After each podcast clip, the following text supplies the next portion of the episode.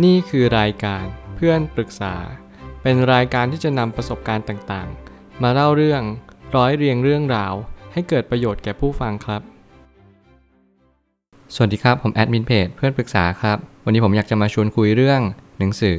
Indistractable How to Control Your Attention and Choose Your Life ของเนียอียาน หนังสือเล่มนี้ต้องเท้าความก่อนว่าเป็นหนังสือเกี่ยวกับ การพัฒนาตัวเอง ที่เราจะพัฒนาตัวเองอย่างไร ให้เราเกิดประสิทธิภาพ และศักยภาพให้สูงที่สุด โดยการที่เราจะควบคุมสิ่งต่างๆ และสิ่งที่สำคัญที่สุดก็คือควบคุมโฟกัสของเรา หลายคนพยายามหาวิธีการมากมายก่ายกอง วิธีการเหล่านั้นก็คืออ่านหนังสือ พยายามพัฒนาตัวเอง แต่เราลืมไปหรือเปล่าว่าสิ่งที่สำคัญที่สุดที่เราจะไม่ควรเพิกเฉยไม่เด็ดขาด ก็คือการที่เราไม่ถูกรบกวน การไม่ถูกรบกวนเนี่ยมันจะวิวัฒนาการไปถึง เราสามารถที่จะไม่ต้องถูกรบกวนได้อย่างเด็ดขาดหมายความว่าสมาธิของเราสมบูรณ์และเต็มพร้อม พร้อมควรค่าแก่การงาน พร้อมที่จะลุยงานให้งานนั้นเสร็จลุล่วงไปได้อย่างที่เราต้องการจริง ๆ แต่มันมีวิธีการบางอย่างที่คนเขียนก็ได้เน้นย้ำว่า เออ บางครั้งเนี่ยเรามองข้ามจุดเล็ก ๆ ไป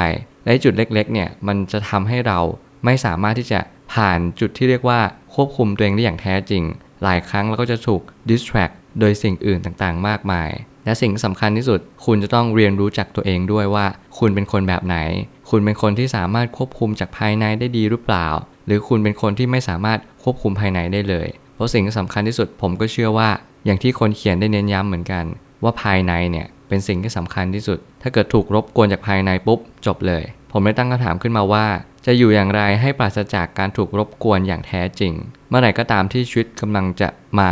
บอกกับเราว่า เรากำลังถูกรบกวนมากมายกายกอง จากสิ่งภายนอก คุณจะต้องพยายามตั้งสติและมีสมาธิต่อไปว่า สิ่งเหล่านี้กำลังบอกอะไรเรา หนังสือเล่มนี้เหมาะกับคนที่ไม่ค่อยมีสมาธิกับการทำอะไร อย่างเช่น คนยุคปัจจุบันเป็นต้น ผมเชื่อว่าคนในยุคนี้มีปัญหาเรื่องสมาธิกันมากเลยนะ โดยเฉพาะเวลาทำอะไรสักอย่างหนึ่ง เรารู้สึกว่าเราทำได้ไม่เต็มที่ เราไม่สามารถดึง capacity ก็คือศักยภาพของสมองออกมาได้ใช้อย่างถูกที่ถูกเวลา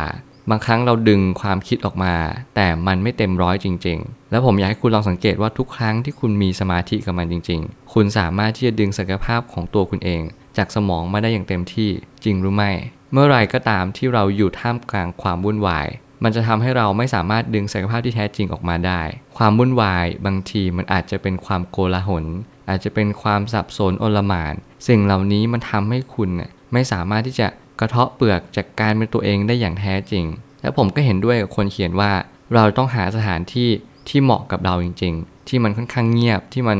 มีสมาธิหรือว่ามีสิ่งต่างๆ ที่เอื้อมหน่วยอย่างเช่นโน้ตบุ๊กอย่างเช่น กระดาษ และสิ่งสำคัญที่สุดเลยที่คุณจะต้อง ไม่นำมาเด็ดขาดก็คือ มือถือหรือโซเชียลมีเดียหนทางแรกเลยคือ ต้องจัดการสิ่งภายนอกก่อน ตามมาด้วยสิ่งภายในทำไมเราถึงต้องจัดการสิ่งภายนอกก่อน ก็เพราะว่าเมื่อไหร่ก็ตามที่เราจัดการสิ่งภายนอก เราจะเห็นสิ่งที่ถูกรบกวนภายในอย่างชัดเจน เราจะมาแก้ที่ใจตอนหลังที่สุด เพราะว่าตรงนี้แก้ยากมาก การจัดการสิ่งภายนอกอย่างแรกเลย ปิดมือถือ Airplane Mode ก็ได้ เอามือถือออกห่างที่สุด เราจะไม่ใช้สิ่งที่มันถูกรบกวนได้ง่าย หรือว่าเราอาจจะติดป้ายบอกกับคนในครอบครัวของเราว่า ช่วงนี้อย่าเพิ่งรบกวนเรานะ เรากำลังตั้งใจทำงาน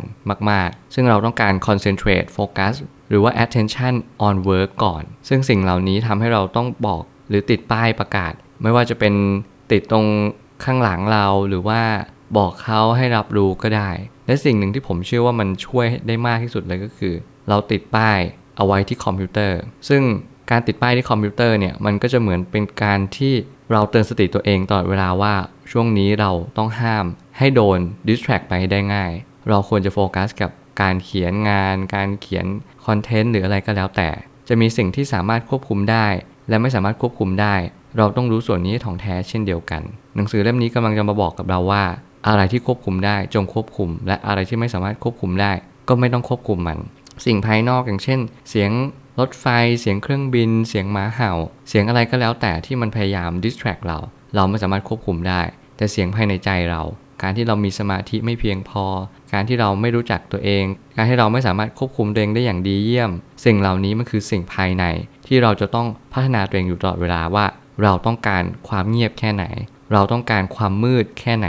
แล้วมันมีอยู่ตอนหนึ่งที่ผมชื่นชอบมากก็คือ การที่เรา จัดการแอปพลิเคชันใน iOS หรือใน Android ของเรา อย่างเช่นเราสามารถโหลดแอปอะไรก็ได้ที่มันเหมือนเป็นตัวจัดการให้กับเรา เราโหลดแอปนั้นมาเพื่อให้เรามีความที่พัฒนาตัวเองมากขึ้น และอีกอย่างหนึ่งที่เราอาจจะต้องใช้บ่อยก็คือคอมพิวเตอร์ คอมพิวเตอร์เนี่ยเราอาจจะต้องจัดไฟล์ อย่างเช่น หน้าจอเดสก์ท็อป หลายคนอาจจะมีปัญหาในเรื่องของเราวางไฟล์เอาไว้เต็มหน้าจอไปหมดเลย ซึ่งสิ่งที่สำคัญที่สุด ที่คนเขียนเน้นย้ำก็คือ เราต้องหาโฟลเดอร์หรือว่าคลังอะไรก็แล้วแต่ที่เราจะต้องหย่อนให้มันเป็นระบบระเบียบมากขึ้น สิ่งต่างๆ เหล่านี้ทำให้เรารู้สึกว่าเราจะสามารถโฟกัสกับมันได้มากที่สุด และผมก็อยากให้คนที่ไม่มีสมาธิลองอ่านหนังสือเล่มนี้ดู สุดท้ายนี้ ถ้าซื้อหนังสือจะมีกระดาษที่เขียนว่าตอนนี้อย่าเพิ่งรบกวน ซึ่งมันเป็นข้อความที่จะช่วยให้คนในครอบครัวรู้ว่าเรากำลังทำอะไร อย่างที่ผมเกริ่นตั้งแต่แรกแล้วว่า การที่เราสามารถที่จะเอา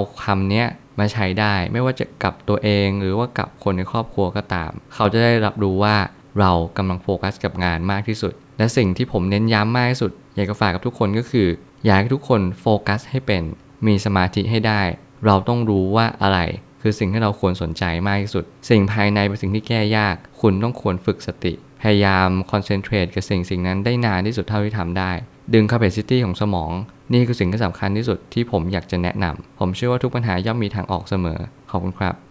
รวมถึงคุณสามารถแชร์ประสบการณ์ ผ่านทาง Facebook Twitter และ YouTube และอย่าลืมติด hashtag เพื่อนปรึกษาหรือ f r ร e n d Talk ด้วยนะครับ